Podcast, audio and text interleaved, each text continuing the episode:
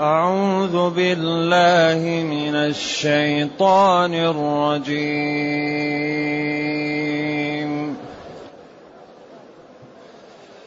أفرأيت من اتخذ إلهه هواه وأضله الله على علم وأضله الله على علم وختم على سمعه وقلبه وختم على سمعه وقلبه وجعل على بصره غشاوة.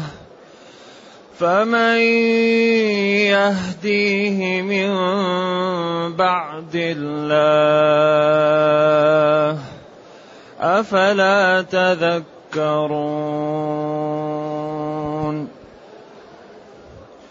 وقالوا ما هي إلا حياتنا الدنيا نموت ونحيا. وما يهلكنا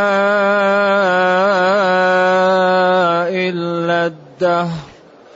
وما لهم بذلك من علم إن هم إلا يظنون.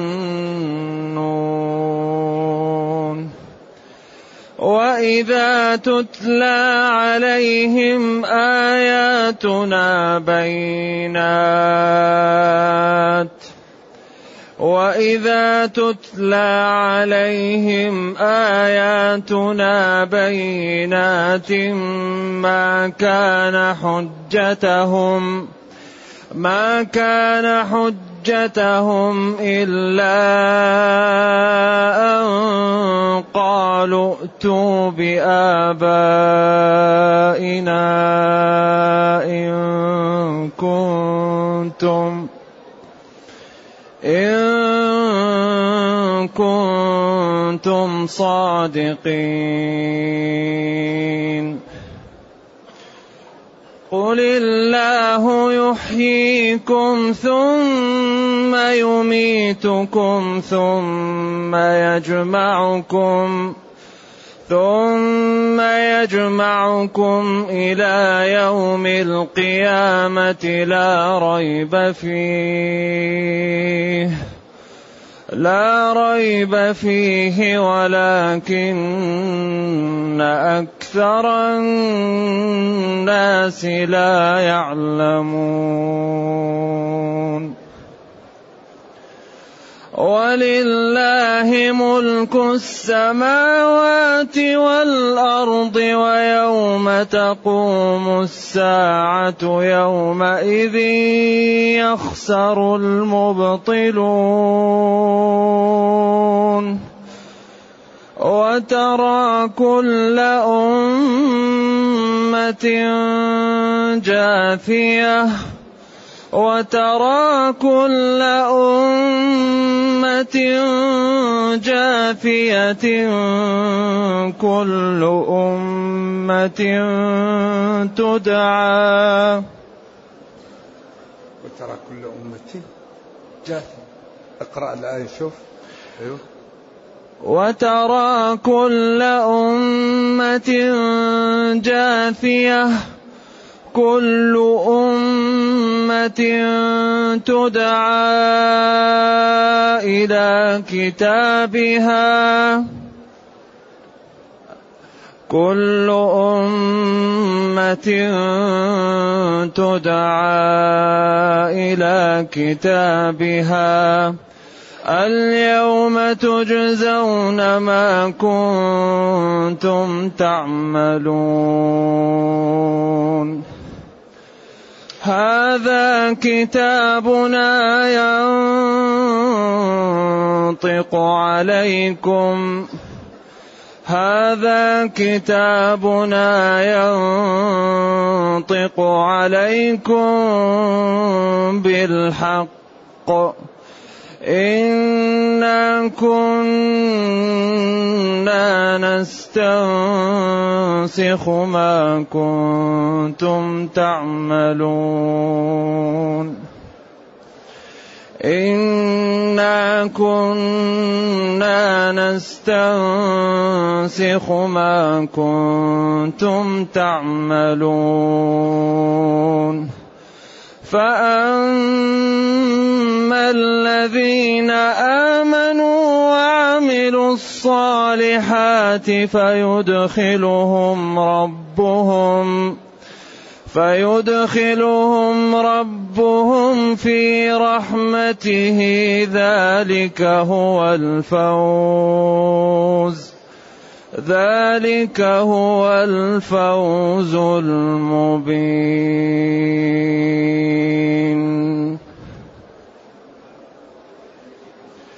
واما الذين كفروا افلم تكن اياتي تتلى عليكم فاستكبرتم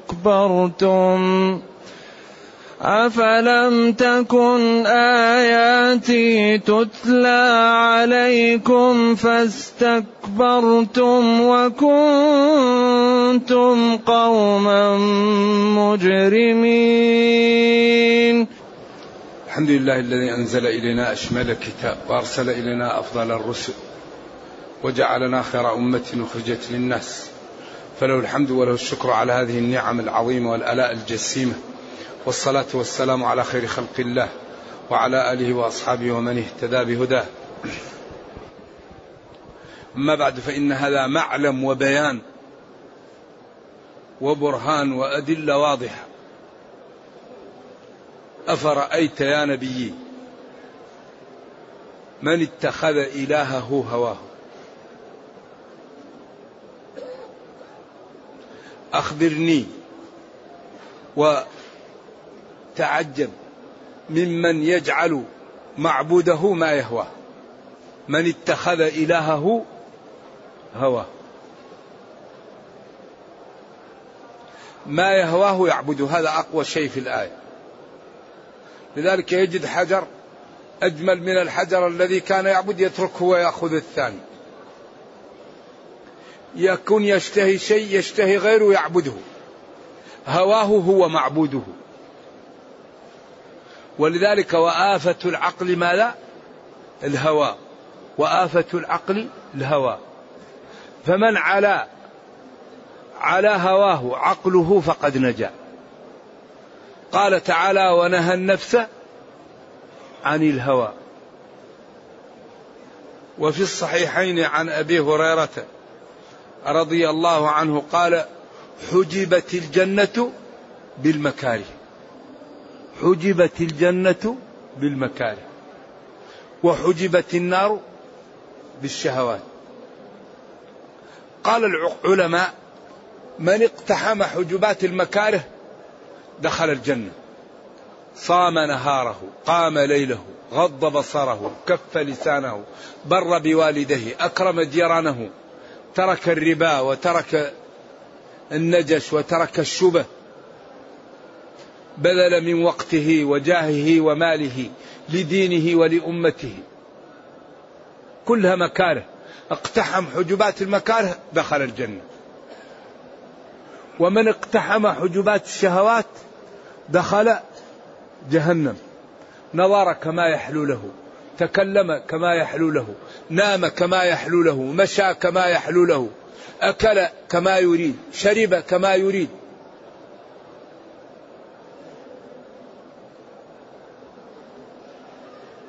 اذا هذا الاستفهام مقصود به التعجب. أفرأيت؟ أخبرني. من اتخذ معبوده هواه. إلهه هواه. جعل إلهه هواه. ما يهواه هو معبوده. وأضله الله على علم للعلماء فيها قولان. قول أضله الله على علم بأنه ضال ولكنه حب الشهوات وترك ما جاءته الرسل به والحجج والبراهين ورغب شهواته ومحابه عما يحب الله وما حرم عليه فضل وهو يعلم أن ما يفعله خطأ لأن ربه حرمه عليه. القول الثاني وأضله الله على علم من الله أنه لا يقبل الخير أنه ضال. لأنه خلق لا يقبل الخير. ولذلك الشقي من شقي في بطن أمه. لما ينفخ ينفخ فيه الملك الروح يكتب هل شقي أو سعيد. فأضله الله على علم من الله تعالى أنه لا يقبل الخير. ولذلك لو رد الكفار إلى الدنيا ماذا؟ لعادوا لما نهوا عنه. ولو ردوا لعادوا لما نهوا عنه. لأنهم خلقوا قلوبهم لا تقبل الخير. نرجو الله السلام والعافية. وهذا الذي كان يخيف كبار الصحابة والتابعين وأتباعهم والأئمة كل ما كثر علم الإنسان كثر خوفه من الخاتمة من السابقة. ما الذي كتب له في اللوح المحفوظ؟ يقول الذهبي في سير أعلام النبلاء أن الإمام سفيان الثوري لما كبرت سنه كان يكثر البكاء. فقيل له من جلسائه يا إمام أنت على خير ما الذي يبكيك؟ قال أنا لا أخاف من ذنوبي. قيل له ومما تخاف قال نخاف أن يؤخذ إيماني قبل أن نموت. نخاف أن ينزع مني الإيمان قبل الموت. لذلك ينبغي للمسلم أن يخاف ويسأل الله التثبيت ويبتعد عن موارد العطب. لا يسخر من الدين لا يسخر من أهل الدين لا يسخر من الشريعة لا يسخر من العبادة لا يحتقر خلق الله. لا يتهت يتهتك كل أمتي معافى إلا المجاهرين. من أتى شيئا من هذه القاذورات فليستتر بستر الله. أما الذي يتبجح بالمعاصي هذا على خطر.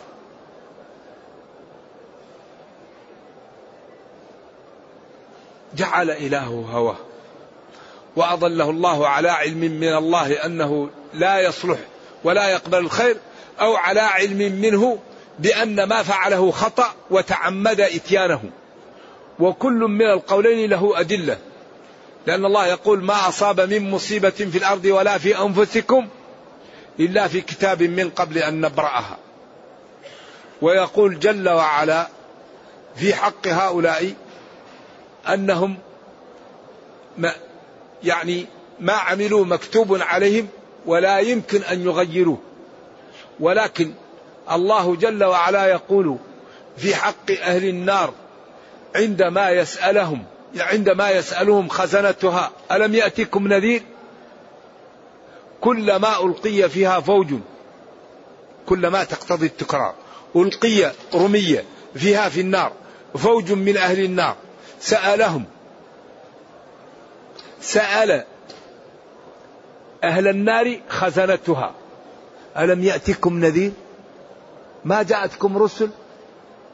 قالوا بلى قد جاءنا نذير. فكذبنا. هنا محل إضمار أظهر لخطورة الموقف. ما قال ألم يأتكم نذير؟ قالوا بلى جاءتنا. لا قالوا بلى قد جاءنا نذير. لأن الموقف غاية في الخطورة. إذا وأضله الله على علم بأنه ما فعله خطأ وتركه تعمدا. ومما يزيد ذلك إيضاحا وختم على سمعه وقلبه وجعل على بصره غشاوة. الختم على السمع والقلب والغشاوة على البصر. موارد العلم حجبت عن العلم. فمن أين ينال العلم؟ لأن موارد العلم النظر السمع القلب. ولذلك ربنا يمتن علينا في سورة النحل ويقول والله أخرجكم من بطون أمهاتكم لا تعلمون شيئا وجعل لكم السمع والأبصار والأفئدة لعلكم تشكرون. أعطاك موارد العلم لتقرأ في المصحف. تسمع القرآن تسمع المواعظ. كيف ننقذ والدي من النار؟ كيف ننقذ أقربائي؟ كيف ننجو بنفسي؟ كيف نترك لي بصمات لديني ولأمتي قبل أن نموت؟ أعطاك موارد العلم لتشكر ربك. ما أعطاك موارد العلم لتنظر في الحرام تسمع حرام تفكر في الحرام لا. هذه موارد العلم لشكر الله. هذا الدين ما ترك شيء. ولكننا نحن الحقيقة عندنا موهبة في تضييع الفرص. المسلمون عندهم موهبة في تضييع الفرص. ومن أكبر فرصة أن نستفيد من هذا الكتاب ونمارسه في حياتنا لنعز به في دنيانا ولنرحم في أخرانا. أكبر أسباب العز العمل بهذا الكتاب. من تمسك به فلن يضل ولن يشقى. وهو العروة الوثقى الذي يمسكها توصل إلى الجنة.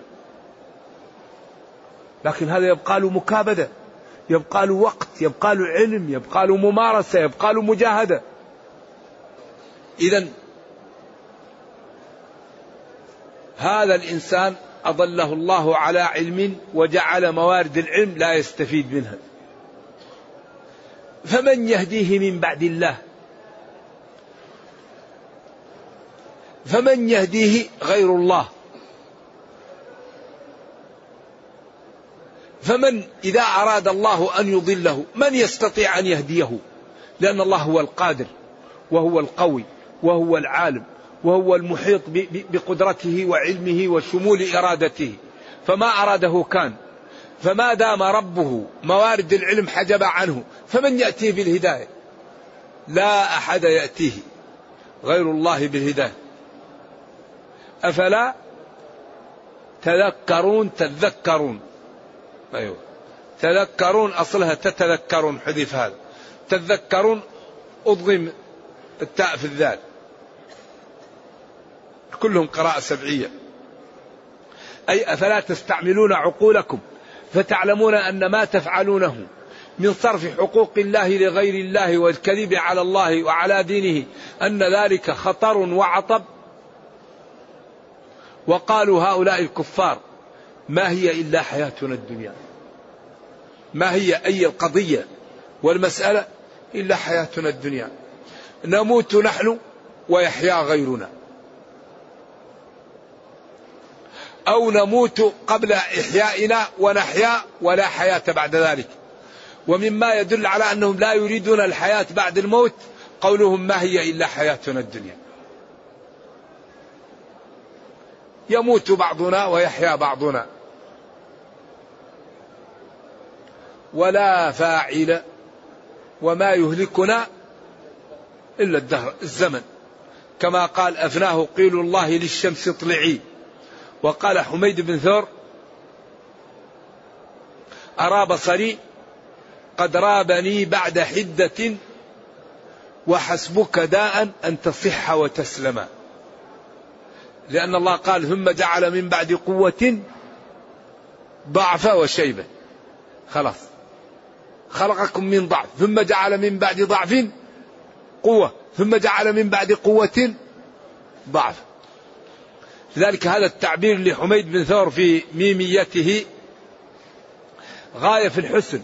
يكفيك من المرض والضعف الصحة والسلامة لأنهما يوصلانك إلى مرحلة الهرم فلا صحة ولا سلامة بعد مرحلة الهرم. وحسبك داء أن تصح وتسلم لأنك إذا صاحبتك الصحة والسلامة يوصلانك إلى مرحلة الهرم وهذا داء لا علاج له.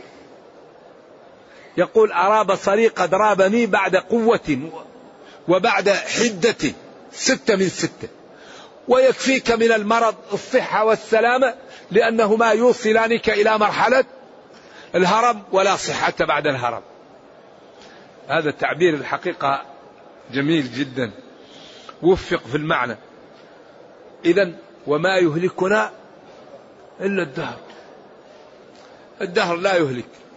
يا يؤذيني ابن آدم يسب الدهر وأنا الدهر أقلب الليل والنهار. ولذلك دائما في الأشعار هم يقولوا الدهر ويقولوا نعم.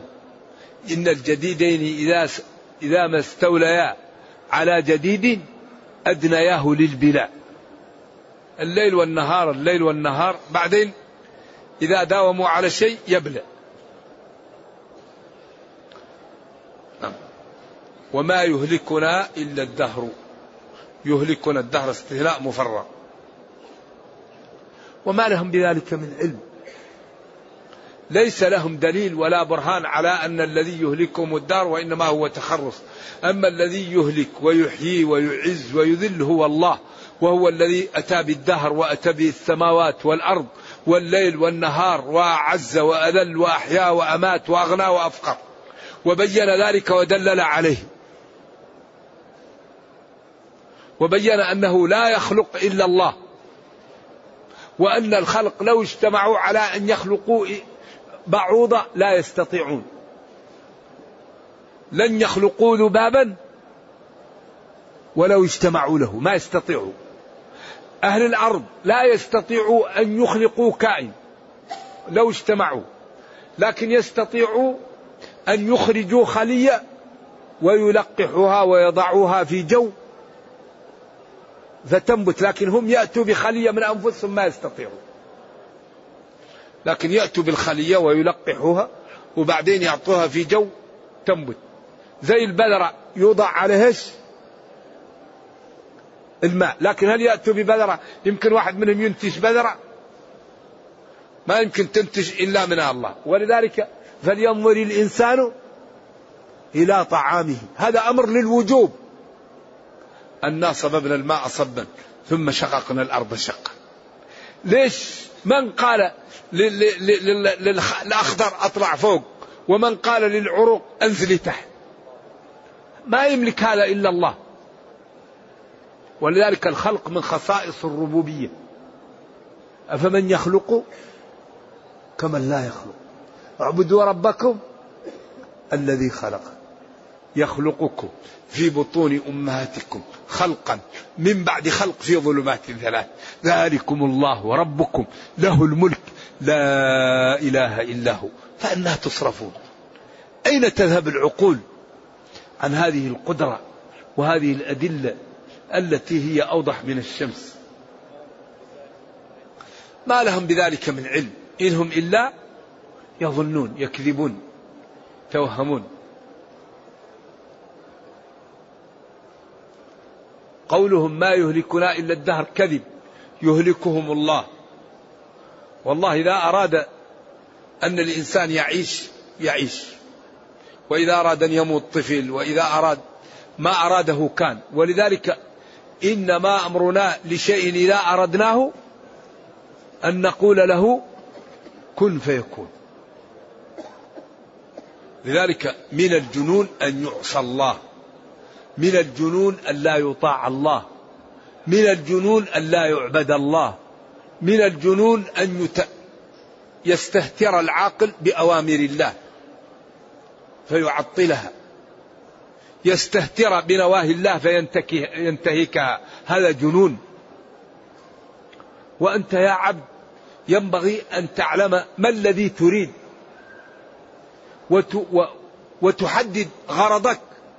وتتعامل مع من خلقك على ما أراد ربك. ربك أراد منك أمور فامشي على ما أراد منك وما أردت يعطيه لك. لأنه لا يخلف الميعاد وقال أوفوا بعهدي. أوفي بعهدكم. أوفوا بعهدي. أوفي بعهدي. ما الذي نريد؟ العزة عند الله الغنى عند الله العقل عند الله العافية عند الله. السعادة عند الله. ما الذي تريد؟ أمشي مع الطريقة المرسومة لك. وما أردته يعطيه لك ربك. ولكن الإنسان عجول. الإنسان هلوع. الإنسان ظلوم. الإنسان جهول. بين له ووضح له وأكرم وأعطي ما لم يعطى. أحد من الناس. ولكنه قليل من عبادية الشكور. وإذا تتلى على هؤلاء كفار قريش آياتنا آيات الله من القرآن ومما جاء فيه ومن السنة قالوا لم يكن حجتهم وبرهانهم الذي يستدلون به إلا قولهم ائتوا بآبائنا إن كنتم صادقين.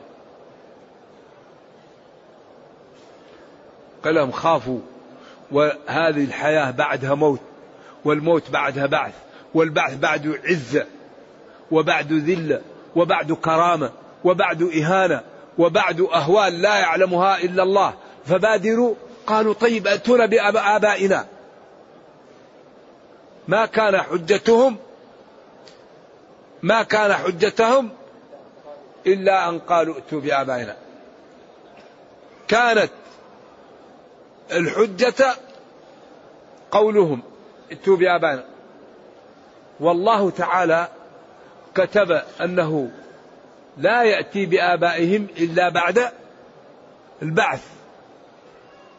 وحرام على قرية أهلكناها أنهم يرجعون للدنيا قبل البعث. فإنسان مات لا يرجع للدنيا.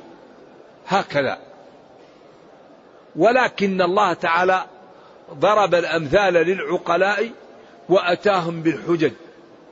فقال لهم من يحيي العظام وهي رميم؟ قال قل يحييها الذي أنشأها أول مرة. وقال أوليس الذي خلق السماوات والأرض بقادر على أن يخلق مثلهم؟ وقال لخلق السماوات والأرض أكبر من خلق الناس ثم استدل بإحياء الأرض بعد موتها. وترى الأرض هامدة. فإذا أنزلنا عليها الماء اهتزت وربت وأنبتت من كل زوج. بهي ذلك بأن الله هو الحق وأنه يحيي الموتى كما أحيا. وقال كذلك النشور وقال كذلك تخرجون. أكبر دليل على إحياء الأموات الأرض قاحلة تأتيها المطرة ويأتيها ينزل عليها السماء الماء.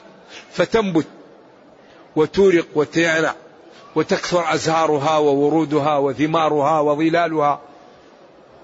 ولذلك الله استدل بهذا على خلق. كذلك النشور كذلك تخرجون. ولذلك أمر باستعمال العقول. أفلا تعقلون؟ إن في ذلك لآيات لقوم يعقلون. ذلك أكبر رد على الملحدين آية الرعد.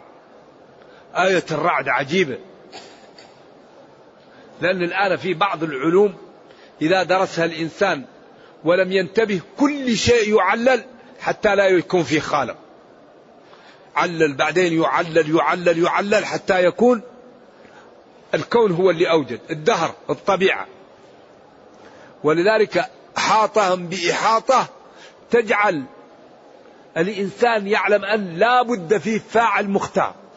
قال جل وعلا وفي الأرض قطع متجاورات. لا تنس قول الله متجاورات.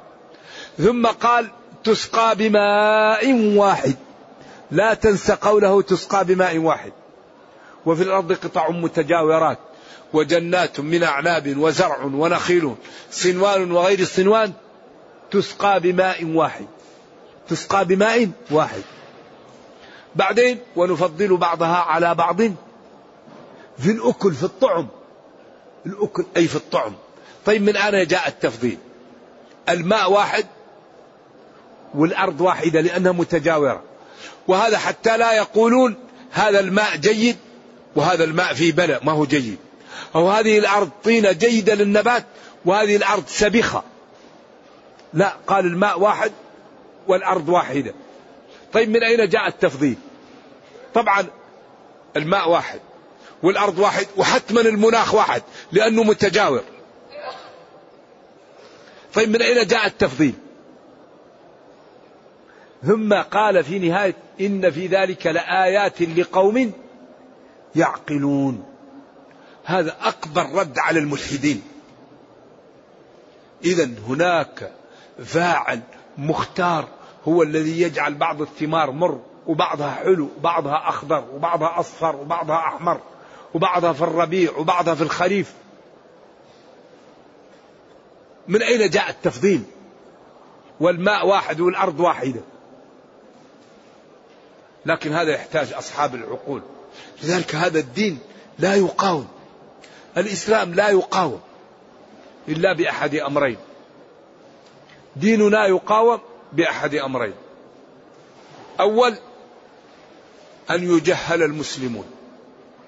المسلم لا يعرف الدين ولا يقرأه. ولذلك من جهل شيئا عاده الأمر الثاني أن يمنع المسلم من أن يبين الدين. يقال لا تتكلم ولا تبين اسكت. أما إذا فهم المسلم الدين وبينه لا يقاوم. لأن كل قضية في الإسلام محلولة. أصول الاقتصاد أصول الإدارة أصول التربية أصول الطب أصول كل شيء موجود في هذا الكتاب. هذا ليس عاطفة وليس مبالغة. الله يقول ومن أصدق من الله قيلا؟ يقول مخاطبا لنبيه ونزلنا عليك الكتاب تبيانا لكل شيء تبيانا لكل شيء. كيف ما تكون عندنا مراكز عملاقة لبيان ما نحتاجه من كتاب ربنا؟ أمة الإسلام لماذا لا يكون فيه مراكز ولها فروع في كل محل؟ للاستفادة من القرآن في الإدارة في التربية في التعليم في الأخلاق في الاقتصاد في كل شيء. أي مشكلة نرجع للكتاب نحلها منه. لكن أمة الإسلام عندها موهبة في تضييع الفرص. المسلمون كل ما جاءتهم فرصة يضيعوها. لذلك لا بد أن نهتم بالعقول نهتم بالاستشارة نهتم بالعلم نهتم بالإبداع نهتم بالعدالة. هذه هذه هي منابع العز. موارد العز أول شيء نهتم بالعلم. لأن كل مشكلة سببها الجهل. الذي يجهل لا يخاف. الذي يعلم يخاف. الذي يخاف لا يعصي. إنما يخشى الله من عباده العلماء. لذلك تجد أن المسلمين لا يبذلون في العلم. الآن الغرب أكثر ما يبذل للعلم. للإبداع. لذلك لابد أن الطيبين يعرفون بعض. يا أيها الذين آمنوا اتقوا الله وكونوا مع الصادقين. كيف نكون مع الصادقين وأنا لا أعرفهم؟ وتعاونوا على البر والتقوى. تعاونوا. هذه أوامر معطلة. كونوا مع الصادقين. أعدوا لهم ما استطعتم. لا. ولا تنازعوا فتفشلوا. هذه نواهي منتهكة. ولا تنازعوا فتفشلوا. الفاء. إذا جاء النزاع جاء الفشل. لا يغتب بعضكم بعضا. لا يسخر قوم من قوم. لا تنابزوا بالألقاب ما رأيت أجمل من هذا الدين. فحري بنا أن نعطيه وقت. كل واحد منا يقتطع جزء من وقته ليصحب هذا الكتاب يسعد يتمتع يعرف كيف ينام كيف يصلي كيف يتعامل مع الناس. ولذلك لا توجد سعادة مثل إنسان يصحب هذا الكتاب ويفهمه ويجعله دستور حياته يتمثله في حياته. صاحبه يسعد في الدنيا ويرحم في الأخرى والله يحميه. لأنه من أولياء الله ومن عادى لله وليا فقد آذنه بالحرب. وإذا تتلى على هؤلاء الكفار آيات الله وحذف الفاعل لأن الذي يتلوها ما هو؟ المقصود. المقصود سماع هذه الآيات. لم تكن لهم حجة إلا قولهم أتونا بآبائنا الذين ماتوا. إن كنتم صادقين فيما تقولون فأتوا بآبائنا. الله خوفهم. قال لهم قل الله يحييكم ثم يميتكم ثم ثم يجمعكم إلى يوم القيامة لا ريب فيه. ولكن أكثر الناس لا يعلمون. هذا تخويف وتهديد وبيان للقدرة ورد بإيجاز. قل الله يحييكم أحياكم. ولا يمكن أن تنكروا لأنكم كنتم قبل كنتم نطفا. ثم أحياكم الله ونفخ فيكم الروح. ثم يميتكم. ثم يجمعكم إلى يوم القيامة.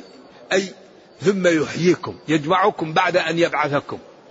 إلى يوم القيامة إلى الدار الآخرة. لا ريب في ذلك. وستعلمون هل الله يحيي ويميت وهل أنتم تبعثون أو لا تبعثون؟ في وقت لا ينفعكم معرفتكم لذلك. ولكن أكثر الناس لا يعلمون خطورة الكفر وما وراءه من الويلات ولا يعلمون عظمة الله وما أعده للمتقين. فلذلك لا يقدرون الأمور بقدرها فيتلاعبون ويكفرون ولا يعطون وقتا ليفهموا.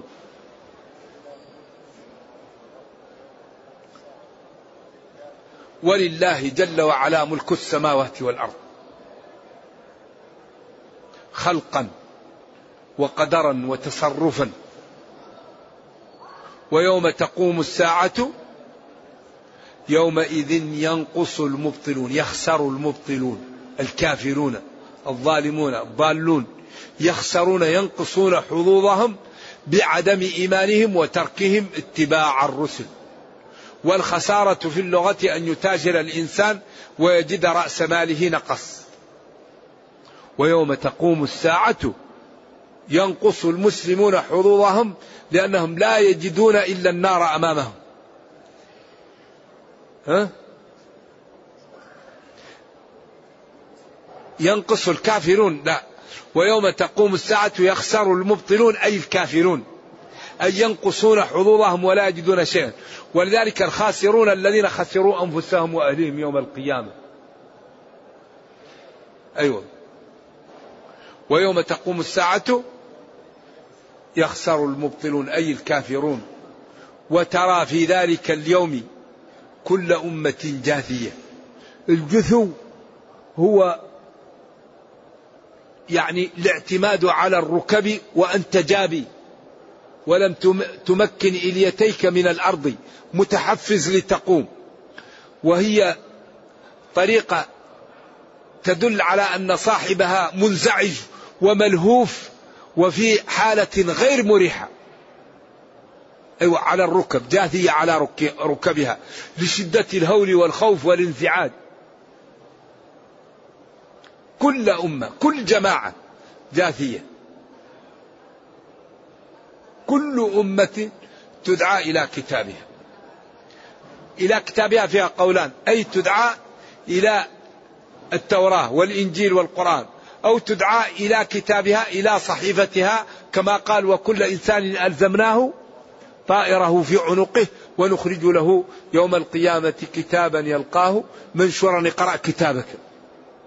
لا يظلم أحد يوم القيامة.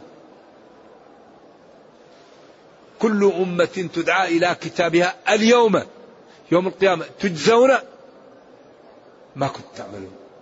تجزون الذي كنتم تعملونه أو تجزون عملكم. ما موصولية أو مصدرية. تجزون عملكم أو الذي كنتم تعملونه.